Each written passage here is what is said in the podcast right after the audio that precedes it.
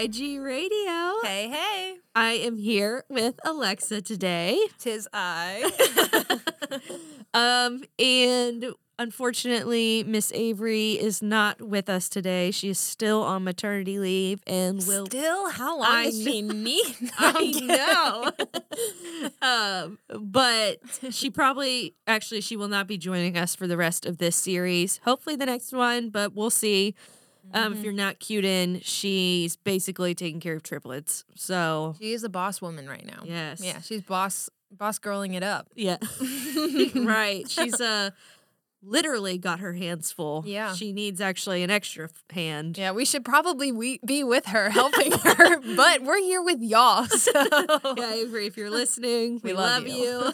you. Yeah. We'll come help you soon. Yeah. Um, so we left kind of on a cliffhanger on our Mhm. last episode. Alexa mentioned that we were going to be jumping in to an Old Testament verse Mhm. for this part of our hermeneutical series. Mhm. Um, An oldie, but yet a verse that is used for the vast majority Oh, of yeah. people. I would say it's tied for most misused. Mm. It- It's pretty far up there. Philippians 4:13 might just barely be ahead, but it, it's Mhm. up there. Yeah. Um, so if you guessed Jeremiah 29:11, Dun-dun-dun-dun. For I know the plans I have for you, declares the Lord plans for welfare and not for evil, to give you a future and a hope. That's inspirational. It is, especially when you tie it to like you know the future and like graduation and all the yeah, things Yeah, there's just so many things. let's just tie it to everything God has a plan for it all. and Yeah. it's all for good. There's no evil. There's nothing bad. What is gonna happen. sin?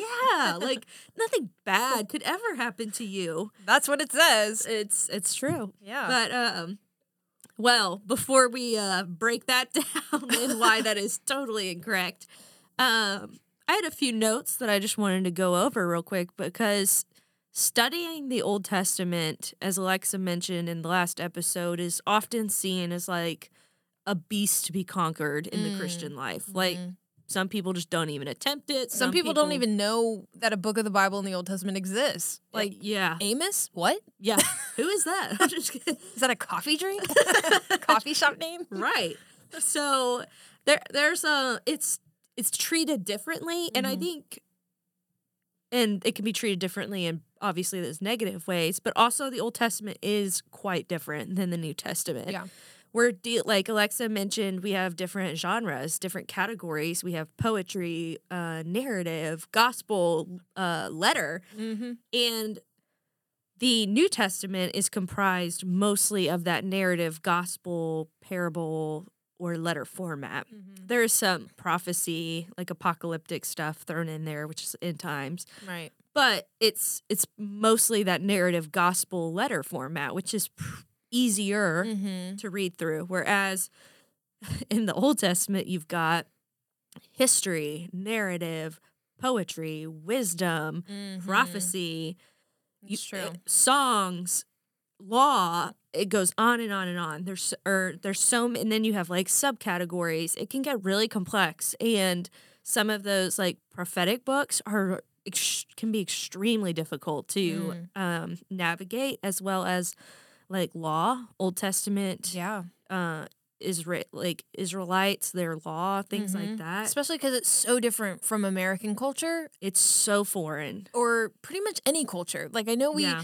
we a lot most of our listeners like we are from America. We do have some that are not, but for the most part, Levitical law is completely against the grain of what we're used Yes. to in terms of understanding and practice.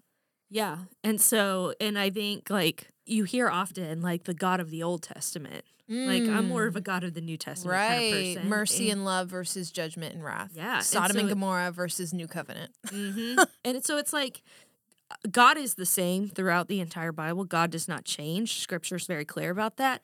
But the way that God operates with his people, with the world, is not quite how we see it in America today. But that does not mean God is changing. It just means that we need to keep that in mind Mm-hmm. as we read the Old Testament. Mm. So I'm saying all of this to say if you think the Old Testament is difficult to understand, you're not entirely wrong. Right. It is difficult. Yeah. But again, reiterating this point that we we have the Holy Spirit. Mm. And if God has given it to given us his word and it is in the Bible, it is there for you, not necessarily to you, as Mhm. Alexa mentioned, uh, but for you. And it the Holy Spirit will help you understand what you need to know. Um, and secondarily, these things take time and practice and are typically not something easily discerned during initial readings. I'm not going to read Leviticus and just be like, "Oh, I totally understand Yeah. it all." Yeah. No, I'm pr- it's going to take time. Right. I'm going to have to use extra resources probably to figure out some stuff. Mm-hmm. However, if I can encourage you, while it does take time and effort, it's probably not as much as you think it would. Hmm. And God has given us so many resources to use and that make it super easy. And this will not be the last time I do this, but I have to emphasize the study Bible. Study Mm. Bibles are such great tools Right. in this area, especially when dealing with the Old Testament. yeah. Um, I say this as in as a shameless plug for study Bible, but also don't use a study Bible as your crutch. And so as I go through Jeremiah 29 11, most of this I pulled from my own readings. I went I looked it up myself. I did not rely wholly on my study notes. Um, because I think that's a very important practice that we need to have as believers. Right. And I think just as a little add in on to that resource and expounding upon the study Bible, I personally use John MacArthur's study Mhm. Bible. I I've heard amazing things about the Reformation study Bible, the ESV study Bible. I don't know if you had any other recommendations that you would want to add. No, I That's what I personally use. John MacArthur, love J Mac. I mean, those of you who are reformed who don't like his eschatology, I don't even care. like he is my A one. Um, but um, Annie, what do you use? Do you use ESV I use primarily ESV, but Okay. I do have a John MacArthur one Yeah. that I And Reformation Study Bible is also super good. But Yeah. anyway, just wanted to say that if you're like, wow, I need a study Bible, what do y'all use or what do you recommend? Those are great ones. yeah. Those are the three I would highly recommend. I I don't see any which of those better than the other. Um Yeah. I actually love to compare them to each other. Mm, Yeah, different versions, Yeah. different notes. Yeah, always good to compare. So that's um those are those are my notes regarding study Bibles and just when dealing with the Old Testament. So let's dive right in. I when going about studying, I ask the I think it's four W questions. Who, Mm. what, when, where, why? Or is that Mm. five? Uh, who, what, when, where, why? That's five. Okay, the five W's. I think it it's just a really simplistic way of approaching trying to get those contextual clues. yeah, that's good. So we're gonna start out with who. Mm. Um, who wrote Jeremiah? Mm, could it be Jeremiah? It could be. so Lucky guess. Jeremiah 1 1 gives us some pretty useful Mm. clues and little hint, as do a lot of books. The Yeah. first verse typically reveals something about who the author is. Mhm. Jeremiah 1 1 says, The words of Jeremiah. Ding, ding, ding. Now, we don't necessarily know if that means Jeremiah like hand penned the words, but these are going to be the words and prophecies of Jeremiah the prophet. The next few verses are going to show us more about who Jeremiah is, lending some credibility to his title as prophet. We actually see that he is a priest in the first verse, which is interesting. The reader can assume that means Jeremiah would be familiar with the law of God. So mm-hmm. there's some clues about who our author is. And you know what? That took me less than a minute to figure out those things. They're all mm. right there. Mm. Um, so who is Jeremiah writing to? This is a good follow up question in our who category. Again, we are blessed with a direct answer in the first few verses. It says, quote, the word of the Lord came in the days of Josiah, the son of Amon, king of Judah. That is our first clue that he is writing to the people of Judah. And we can continue to assume that as we read. Uh, the who this is written for is important because often this verse, Jeremiah 29 11, is Mm. taken out of context and applied to a modern day, typically U.S. Christian.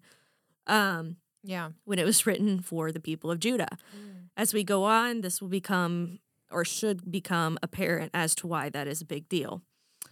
So, moving on to our when category. When was Jeremiah written? And I am not so much concerned when I'm asking this question the like the year or the month. Right. I I'm not going to say that's unimportant, Right. but as non academic biblical scholars, I don't think that's important for our purposes. I want to know when within the history of the Bible Right, is this occurring. And so, And the people of Judah, right? Like, right, I mean, if this verse is saying, For I know the plans I have for you, declares the Lord, he's talking to the people of Judah, right? Mhm. So, why is it important that they know that? Like, Right. why is it important that they know that God has a plan and a future for them? Yes. Yes. Which, come, which comes into play significantly as we start answering that question. So, again, we're back in the first chapter to find our answer to this question. Chapter one, verse two. See, people, I'm only in the first like four verses of this book. She's got an answer sheet to all these W questions in Yeah, chapter one. Exactly. God's given us many golden nuggets. And um, so it says, To whom the word of the Lord came in the days of Josiah, the son of Amon, king of Judah, in the 13th year of his reign. It also came in the days of Jehoiakim, the son of Josiah, king of Judah, and until the end of the 11th year of Zedekiah, the son of Josiah, king of Judah, until the captivity of Jerusalem in the fifth mm. month. That's a lot to take in. Some big names, right. you know, and stuff. Jehoiakim. Yeah. Yeah. But what we see here is that uh, Jeremiah is taking place through three kingships of Mm. Judah. He that's how long his prophecies occurred during and during part of their captivity. So, you're probably like, I don't even know who those people are. And for the sake of this podcast not being 10 hours long, we're just going to not go deep into that. Just know that Jeremiah is taking place over several kings' kingship and through part of their captivity. Which, is important because I think when reading books of the Bible, especially, we assume that this is all happening in one time. Uh-huh. So that's a good point. You know, reading Jeremiah, understanding that this is over a span of large amounts of time. Yes. Okay. I'm going to pause here and talk a little bit about the historical win. When I mentioned that I want to know where in the Bible this is taking place, Mm. because the overarching story of the Bible is so important. And I fear that many Christians don't understand the history of the Yeah. Bible. And I'm not going to get super deep into it. I'm going to assume that most people listening are familiar with who King David is and his son Solomon. During their reign, the land was united as the nation, the 12 tribes of Israel, plainly called Israel. However, as punishment for Israel's wickedness, the kingdom of Israel is divided into two. Now, this is taking place over several books in the Old Testament. We have 1st and 2nd Samuel, 1st and 2nd Kings, 1st and 2nd Chronicles, and then you have some Psalms tied in there that apply to these things. So, this is a significant chunk of Old Testament history that we are talking mm-hmm. about, and it's more commonly referred to as the divided kingdom. So, for now there now that we have the northern kingdom which is going to be called Israel. Mm. And this is important because it gets very confusing if you do not understand the kingdom is divided reading Jeremiah because he switches back from talking about Israel to Judah, Israel to Judah. They're not the Mm, same Not anymore. the same thing. They're not interchangeable. And so the northern kingdom is Israel, and that is all of the tribes minus Benjamin and Judah. Then we have the southern kingdom, which is called Judah, which com- is comprised of those two tribes, Benjamin and Judah. So northern Israel, southern Judah. Jeremiah is primarily a prophet to Judah, the Mm. southern As kingdom, revealed in the first. as revealed. Was that the in first verse or first chapter? Obviously. the first like four verses. Yeah. Um, so that this is important Mhm. because without that knowledge, it does get extremely confusing. Like as I was just flipping through, I'm like, oh my gosh, she switches back between talking to Israel and Judah all the time. And before I knew that, I thought we were talking about the same place, and I didn't understand when he says, "You've seen how you've seen Israel's wickedness turn from yours." Like, what? Why are you Mm. talking about them like they're two different people? Right, right. or places. So, anyways, um, Judah, this is also very important. Judah is where David's line, the kingly line, comes from, and eventually the Messiah, Jesus Christ, is promised to come from. Israel, the northern kingdom, will eventually fall into ruin, and they never had a single godly king. Never, not once. And Judah switches back and forth between godly and ungodly leaders, and it's the kingdom that eventually falls in and out of Babylonian captivity. If you're familiar with Daniel, Daniel occurs during their captivity in Babylon. So now you're probably starting to see, wow, this all sort of kind of ties together, intermingles in and out, and hopefully it's starting to connect some questions that you may have had. Yeah, I'm even thinking of the Lion of Judah, which is what Mhm. Christ is referred to as. Yep. So that's on par with what you're saying. Yes. And it is super important to remember Judah is the nation that Jesus is promised to come through, or the Messiah is promised to come through, because that ties directly into Jeremiah 29 11. This Mm. is what people, David was promised that a king whose throne would never end. And I think it's Second Samuel 7 or First Samuel Mm. 7, either of one of those. Um, this is a promise that God has said. And so we're looking at this win, and it's like Judah's going into in and out of Babylonian captivity. And it's Mm. like, but God, you promised us the fog is beginning to live, and we're seeing more of this verse formation. Yeah, like you promised that David's throne would, was eternal and that would never end. What is going Mm. on? Anyways, we'll get more into that. Um, and I know that was a lot that we just unpacked. very and- historical. Yes, and it's it, it can be a lot, but it's very important because, like I mentioned earlier, a massive chunk of the Old Testament, like all these minor and major prophets, not all of them, but a huge chunk of them, are occurring during this divided kingdom time. So, what is the book of Jeremiah? Um, as we discussed earlier, there's many types of literature throughout Jeremiah. Um, some are narrative, some are autobiography, some, but most are primarily prophetic. Again, this is a golden nugget that we grab from the very first chapter of the book. Verse 4 says, Now the word of the Lord came to me, saying, dot, dot, dot, I appointed you a prophet to the nations. Okay, boom. Jeremiah is a prophet. We can assume this is going to be prophetic in nature. Hmm. Okay, so for the sake of time, we will walk away with understanding this book is largely narrative and prophecy. And I say narrative in the sense it's outlining his- historical facts alongside prophecy. So, why was Jeremiah written? Again, this is why that background context is needed. Otherwise, warnings about Israel and Judah will not make sense to you. And if you think they are one and the same, it gets far more confusing. Mm. As you familiarize yourself with the Old Testament prophetic books, you will see a big reason that a lot of them are written is to issue warnings to their prospective audiences. This is the case with this book as well. Since we know that this book is prophetic, we can expect a lot of prof- prophecies surrounding judgments, a lot of if then type of statements. They may not be written, if you do this, then this will happen, but that is the premise of why they exist. If you do not turn from your idolatry, judgment will happen. And like Alexa mentioned, this isn't happening over the span of a month or Right. even a year. I'm talking years of warnings of judgment from God through his prophets to these people. Same thing in Jeremiah. Years in Jeremiah is often called the weeping prophet Yeah. Because he spent his whole life proclaiming prophetic warnings of judgment and no one was listening to him. Mm. So that's a whole nother thing. But this is one of the reasons I highly recommend the study Bible again because Jeremiah is a huge book. It's a lot bigger than Philippians. While all that stuff was available in the first chapter up until this point, there may be some more cultural things that you're unsure of or some prophecies that are just not phrases we use in the common English language. And so I would recommend the Bible for that, the study Bible for those reasons um, as well.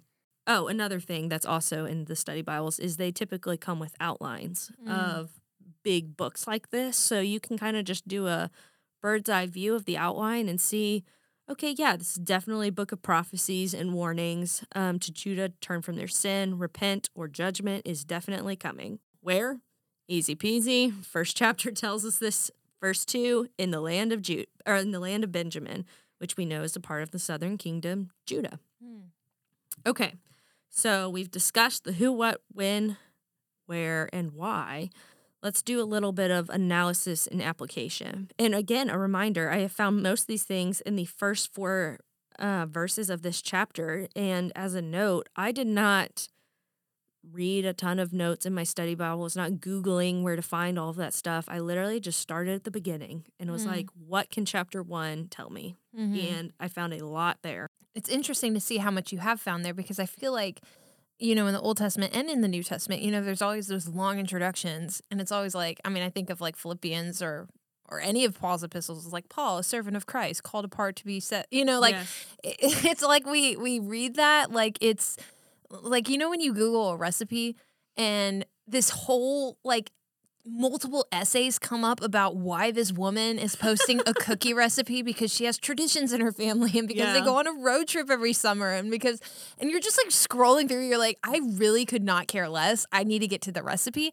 I think we treat the beginning of books of the Bible like that. Oh, like yeah. like oh, Paul the apostle called apart to be like oh, okay, uh, skip skip skip. Like to Timothy, my brother in the fa- okay, skip yeah, skip, you get know. to the real stuff. Right, Yeah. but in reality, it's like that's the context. Like, like you need that, and and seeing how you have just gone to the beginning of Jeremiah and you pulled all of that important stuff, like not only the sake that of it being written across all that span of time, but also the divided kingdom and that Mhm. whole aspect, and um. And Jeremiah, like, who is he? And what was his role? It was a prophet. Okay, so this is prophetic literature, you know, and Yes. uh, so I think that that's really cool, and hopefully those of you who are listening to this can can see the importance of just going to the first chapter, doing that little extra work, you know, and and aiding yourself in that way. God has provided those that information for a reason. Mhm. Scripture is God breathed. Every single word in Scripture is purposeful. So utilize that, and don't stress yourself out reading Jeremiah twenty nine and then having to come up with yourself, okay, what is the context? You know, like that's just Right. not what we're made to do. even as somebody who understands the overarching history of these books at a Mm. very basic level, if I were to just plop into Jeremiah 29, which I did just out of curiosity, it, it- I was even like, okay, I, I don't know what's going on. Like I know the general history, but I'm pretty like confused. Yeah, what, yeah. Like what's happening. So Right. I can imagine if you knew absolutely nothing, it was it's not going to be a very edifying study time if you're going to choose to skip all the steps following that. Right, right. Um so with that being said, actually while I did not read all the chapters of Jeremiah to prepare for this because there are a lot. Yeah, there's 52. Okay, wow. Yeah. there there's 52 chapters and they're not short ones either. I'll just say that. It's a very thick book of the Bible. But I think best practice for if you're going to be just pulling one verse out, best practice is to read the whole chapter that verse comes from at a minimum. If you can, I would recommend the surrounding chapters Mhm. um, however many you you can discern that is. But definitely always if you're pulling a single verse out of scripture, read the whole chapter. And just try to familiarize yourself with the book's context, though at a minimum, as we've done, I just read the whole chapter. So, chapter 29, verse 1, 10 verses before the infamous verse 11, we have so many more go- golden nuggets of information. I'll just read it straight through, or not the whole thing, but the first part. Says, These are the words of the letter of Jeremiah the prophet sent from Jerusalem to the surviving elders of the exiles and to the priests, the prophets, and all the people whom Nebuchadnezzar had taken into exile from Jerusalem to Babylon. You can't get much more straightforward than that. This is a letter that Jeremiah has written to exiles in Babylon. Boom, super Mhm. easy. Right there, we're seeing easily that this this part of the chapter is a letter, and verse eleven occurs within that letter. Mm. So, So that, not to us, nope, but to a specific audience of people, which are the surviving elders of the exiles. yep. So we're even. It's even more specific. It's Yeah. not to all of Judah. Right, right. It's not to all it's not to Israel, it's not to all of Judah, it's to this very specific group that is exiled in Babylon, Mm. and you'll see why. So, the next chunk of verses is 4 through 23 and it's instructions and reminders from God to these people. There's a lot we can a lot of truth we can draw from these verses about who God is and his character and how he deals with his people, but I'm just going to highlight a few things. Um, God is the one who has sent them into this exile, as plainly stated. They are they are to essentially get comfortable in Babylon and live their lives, multiply their peoples, pray to the Lord for um, Babylon's wealth and prosperity. So God's saying, get comfortable. You're going to be here a while. Mm. Like, don't sit around. So we can assume these people are sitting around waiting for their exile to end to go back to Jerusalem. And God's saying, it's not going to happen right now. get comfortable. I've brought you here. Start having families, pray. Mm. And then he says that Babylon's prosperity is your prosperity. So pray, like build up the city economically, like Hmm. contribute. Um, so yeah, get comfortable. You're gonna be there a while. And then God continues to say, don't listen to anybody who says otherwise that came from Judah and tells you to like basically pack your bags that this exile is gonna end. He's saying, no, that's that's not what's happening. Don't listen to them. So then we get to God's encouragement to these people. After just telling them to sit tight for 70 years, he reminds them that he is faithful to his promises. And you need to know what those promises Right. are. Like, what is that promise? Again, back to the Davidic line God is going to send a Messiah through the Davidic line whose kingdom will be for forever. Mm. Because if you're sitting in Babylon, God's telling you to get tight in this foreign, like sit tight, get comfortable in this foreign nation. You're thinking, He's forgotten. He Mm. forgot that we have this promised land, that we have this Messiah that's going to come through its kingdom. Like, I mean, that's, uh, I, I would probably feel the same way. So, this is where famous verse 11 comes in Dun, dun, dun. he is reminding these people that he is in control and that he has a future for them that is good and hope filled. Whoa, uh, that that's huge. Imagine that you are these people. God has promised that a Messiah is coming through the land of David, one whose kingdom will never fail. Not only is the nation of Israel split in two, but they are exiles in Babylon because of their sin. And I am sure these promises seem pretty unimaginable as the situation was very bleak. It almost feels that God has abandoned them. And honestly, some of them probably knew they deserved it. Mm. God's encouragement here is huge. It is reminding them he is faithful to his word. His plans are for their ultimate good, and there is hope and a future. What he has said will come to pass, not now, but later. A few verses later, God promises to bring them back home. Can you imagine the immense relief that must have been felt and needed in those dark days? Jeremiah 29:11 is a drink of cool water in the blistering heat for the Jews who have been misplaced and discouraged. A reminder that God is always faithful to his promises despite our sin, and a Messiah is still coming and they are not abandoned and they are not alone. Do you see why this is huge and how a small, a small understanding of the context provides immense worship to God? Because you know what? He did exactly as he was promised. He brought the remaining Jews home. He became God among us, our Emmanuel. Jesus died on the cross, rose again three days later.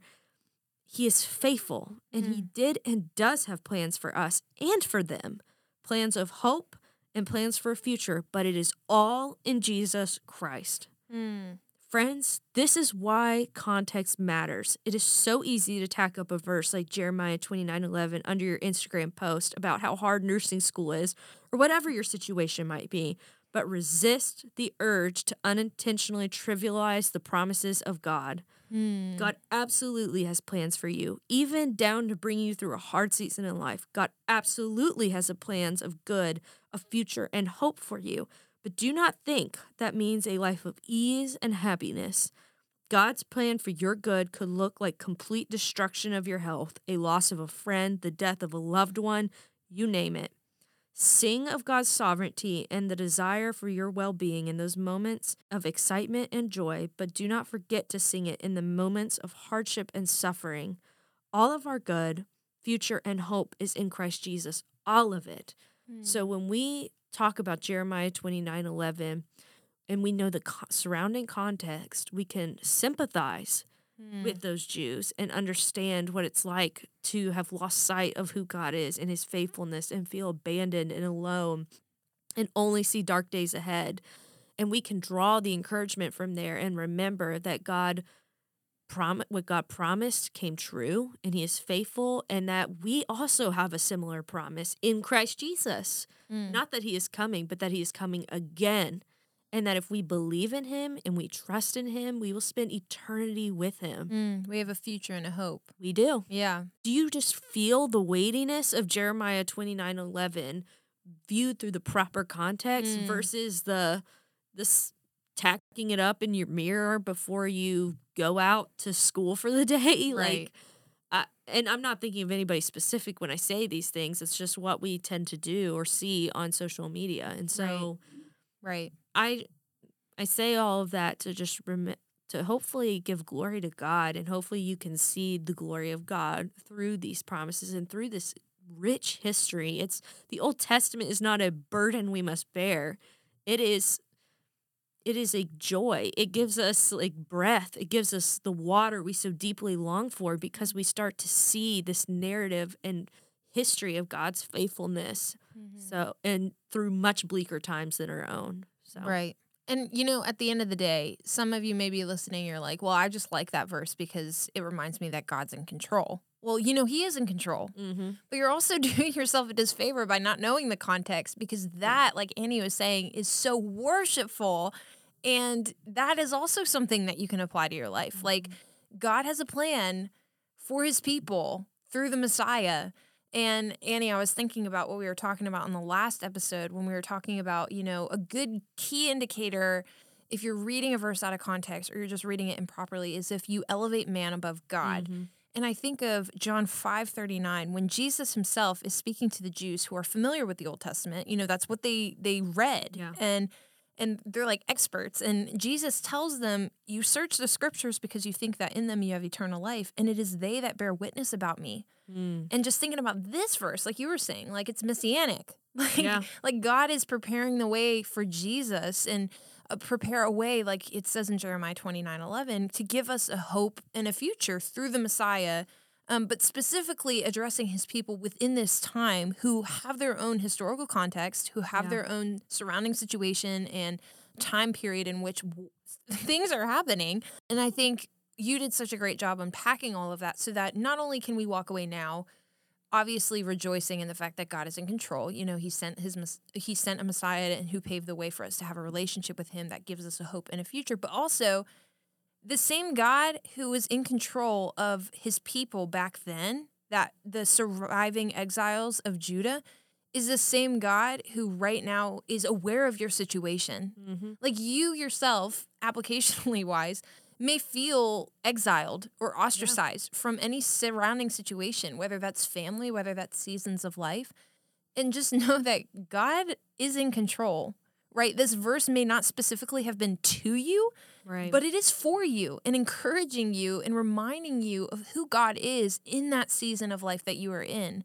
So, Annie, I really just enjoyed hearing you unpack that. And I know um, the divided kingdoms is a subject that you are very passionate about. love Annie, fun fact, Annie loves studying that stuff. I don't know why. I just love it. Annie is our Old Testament scholar on imposing grandeur. It's true. I'm just kidding. um, before we close out, just adding on one last thing to what you're saying is like understanding the context. I'm like, without it, that verse, if somebody just, if you trivialize it and you just, Yeah. it's just like a nicety that you're saying to somebody, it's almost like that person who has never had any hardship or suffering in their Mm. life coming up to you and being like, it's gonna be okay, sweetie. Like, Yeah. God's gonna get you through. th-" And it's like yeah, that means nothing. Like, Yeah. shut up, you don't understand. right. And like to the person who's grieving a loss, if Yes. someone comes up and says, "Oh, just pray about it," yeah, it's like, it just seems insensitive. Mhm. And, but when you understand that context and the weightiness, you, it, it's a comfort. mm, It's not some nicety. It's Mm. it truly is a deep comfort that your soul needs. And so Mm. It's almost like God Himself is looking at His people, and Mhm. He's not saying "suck it up," yeah, but it's like He's getting to their level, like you were saying, like. Like I mean, eventually through Jesus, Emmanuel, God with us. But in that moment, He is saying, like, "I will visit you, I will fulfill to you my promise and bring you back to this place." That's the Mhm. previous verse, verse ten, and then He says, "For I know the plans I have for you." Like Yep. it's it's that moment of I mean, if you were in exile, if you were the surviving exile of Judah, and the Jeremiah prophet said that, like that comfort, like what you were saying, like it's not God saying, just get comfortable. like if he just ended it at that, like you're gonna be here for 70 more years, like that would be very discouraging. I'd be like, what's the point of living anymore? Like I'm gonna be in exile for 70 years, you know, and But if it, it ends with that hope of, I know the plans I have for you. Yep. I am Yahweh. You know, like declares the Lord, like all caps, declares Yahweh. Yeah. Like I am the God of Abraham, Isaac, and Jacob. Like that gives me chills, right? Like exactly. that's it's beautiful. And and like you were saying, like you're doing yourself a disservice by not by not allowing your your soul to feast on that. yes. You know, like by just looking at it and then walking away with application that God's in control, it's like, yeah, he is. Amen. I'm glad he is. But also, like yes. You just it's one of those things where quite literally you don't know what you don't know. And Mm. you I hope that this podcast series shows you why you should want to know what you don't know. Mm, yeah, and that's the whole. I mean, little plug for imposing but that's why we we call ourselves imposing grandeur, Mhm. right? Because his grandeur is imposing, and the more you know about him, the more you're able to worship him properly. He is our imposing grandeur. It's that respective awe and fear that you get. That fear and trembling when you behold the Niagara Falls, or think about Mhm. space, or look at the ocean. You you get that inward you know awe for him and his word but it also it's not an it's not a fear that makes you want to draw away it's a fear that wants you to draw closer mm. and learn more about who is this? Like who is this person? Who is this this powerful being that has this whole meta narrative of scripture pointing to himself Yep. you know it's anyway we could go on We could. We really could. stop people. us somebody we're also Um, like hyped on coffee too so true. but no we'd be like this without coffee It's true. That's also true. Um, but okay, I will close this out. And another great resource that I'm just gonna plug before we close out is Bible Recap. Mm. If you are thinking, I want to understand the Old Testament, I really, really do. But even Annie, the approach you took is still daunting to me. I understand that. I really do. Yeah. So the Bible recap is daily devotionals, and the lady that is in charge of Tara it, Leigh Cobble, Tara my Lee, girl. we We're love best her. friends. No, I'm not, but, but she does an excellent job She of does. explaining very, and they're super short, but Yeah. very, very packed full of like meat. So Annie, I didn't want to brag, but since you brought this up, I'm actually on the very end of doing the Bible recap. So I'm in Revelation now, and I've been with Tara-Leigh Okay. Cobble since January. Well, you know So- what? I've been with Tara-Leigh Cobble since January, and I am in. Uh, You're in February. I'm in Leviticus still. So well, I I guess I'm the one that should be doing the ad. it is very good. Highly recommend. I'm glad Annie as enjoys a her. veteran, Annie's over here still like in the Pentateuch and like um but no, yeah, I definitely I agree. I agree. And it is good and I'm finishing the Bible tomorrow. I am not. But that is... Anyways, Oh. all right. Thank you so much for listening, Yeah. and we will. uh We're back a- in the New Testament next episode. We are back in the New Testament, but we'll make it another surprise. Oh yeah. I'll give you a hint. Don't judge me for getting another cup of coffee. Oh. All right. Well, join us next time. Bye. Bye.